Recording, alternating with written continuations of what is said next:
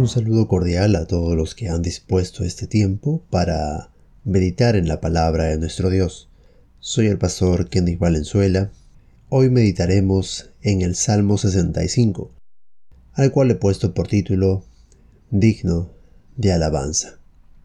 Este mundo suele reconocer los logros de diversos personajes a lo largo de la historia.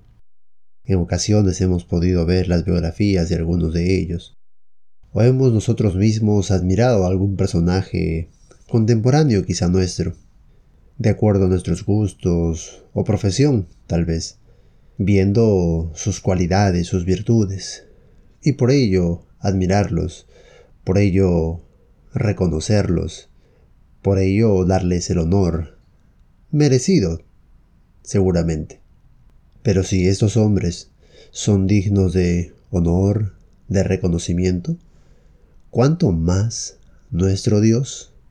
Este salmo nos muestra a David haciéndonos ver y recordando que hay suficientes motivos para alabar a nuestro Dios.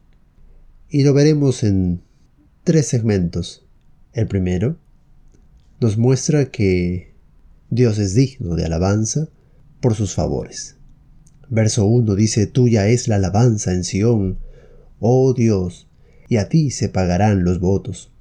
Aquí, a diferencia de otros salmos, en vez de encontrar un llamado a la alabanza, encontramos el reconocimiento de que Dios es merecedor de toda alabanza.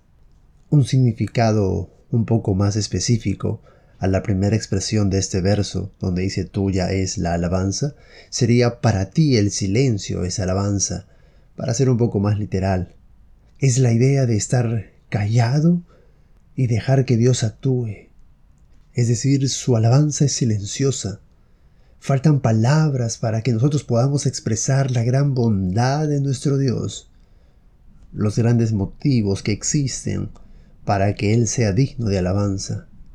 Oh, Él ha coronado de favores al ser humano. Por lo tanto, podemos decir que suya es la alabanza. Verso 2 dice, tú oyes la oración, a ti vendrá toda carne. Qué maravilla, hermanos, es ah, saber que Él escucha nuestras oraciones, que el Dios de todo el universo, el amo y Señor de todo lo que existe, puede oír nuestra oración, por eso es que toda carne puede venir a Él en oración y ser escuchado, porque Él oye la oración. Por eso Él es digno de alabanza, por sus favores para con nosotros. Oh, qué maravilloso es saber esas cosas, lo cual alienta nuestro deseo de alabarle. Las iniquidades, dice el verso 3, prevalecen contra mí, mas nuestras rebeliones tú las perdonarás. Qué bueno también es saber que tenemos este favor de Dios, que su gracia es mayor y que hallamos en Él perdón. A pesar de que nosotros pecamos contra Él, a pesar de que éramos pecadores, Cristo murió por nosotros. A pesar que a veces nos rebelamos contra Él, su gracia siempre existente se mostró a favor de nosotros. Esa gracia no solamente actúa en nuestros tiempos, tiempos de gracia, sino aún los tiempos en los cuales David vivía. Y por eso él se expresa de esa manera. Bienaventurado, dice el verso 4, el que tú escogieras y atrajeras a ti, para que habite en tus atrios. Seremos saciados del bien de tu casa, de tu santo templo. Qué gran favor que nosotros no somos quienes lo buscamos porque aún las escrituras nos dicen que no hay quien busque a Dios, no hay quien haga lo bueno, no hay ni siquiera uno.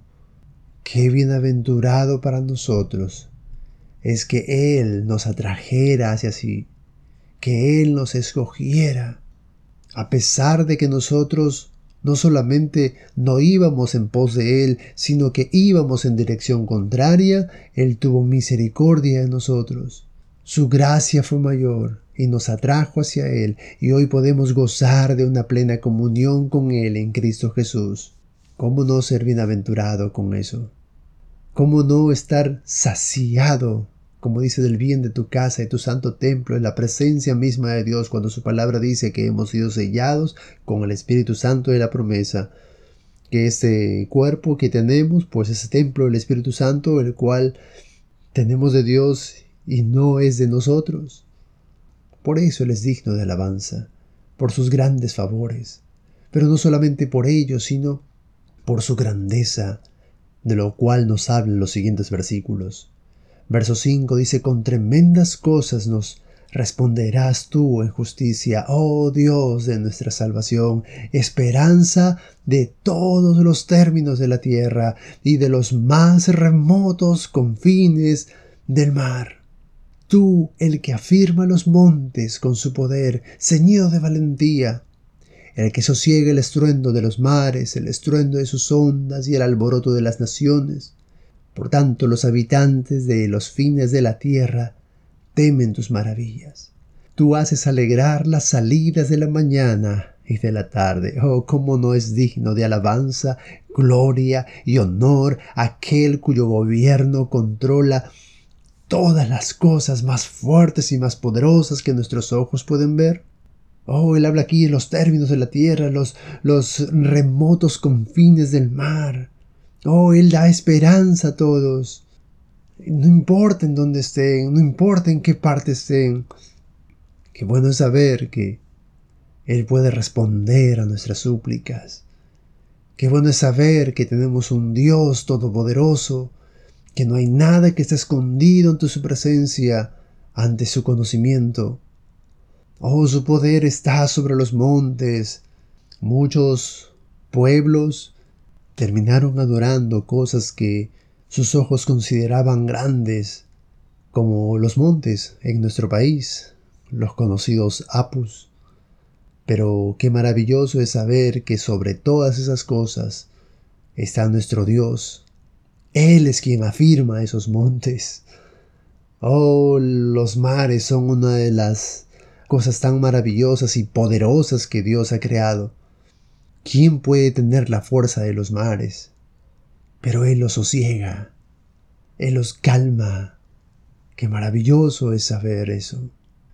Las grandes naciones son controladas por nuestro Dios. Por eso todos temen a sus maravillas, dice el verso 8. ¿Cómo no es digno de honor, de alabanza, este Dios que se está mostrando en estos versículos? Por eso Él es digno de alabanza pero también por su provisión. Los siguientes versículos nos hablan de ello. Visitas la tierra y la riegas, en gran manera la enriqueces, con el río de Dios lleno de aguas, preparas el grano de ellos cuando así la dispones, haces que se empapen sus surcos, haces descender sus canales, la ablandas con lluvias, bendices sus renuevos, tú coronas el año con tus bienes y tus nubes destilan grosura, destilan sobre los pastizales del desierto y los collados se ciñen de alegría.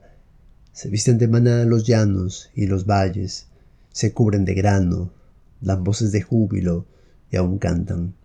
¿Cómo no alabar a aquel que puede hacer que la, tierra seca y árida produzca frutos? ¿Aquel que puede cambiar la sequía en tiempo de lluvias? Oh, Él es digno de alabanza por su provisión tan merecedor de alabanza que aún los valles alzan su voz y, cantan, que es lo que hacen en silencio. Por eso, como decía y explicamos un poquito sobre el versículo 1, aún el silencio alaba a Dios. Aun cuando todo está en calma, aun cuando no haya ser humano en una parte de este mundo, aún ese silencio alaba a Dios. Alabe al Señor por sus múltiples favores y provisiones constantes de cada día. No generalice, sé específico al adorar, al alabar a aquel que es digno de alabanza. Que el Señor lo bendiga y guarde hoy. Hasta la próxima.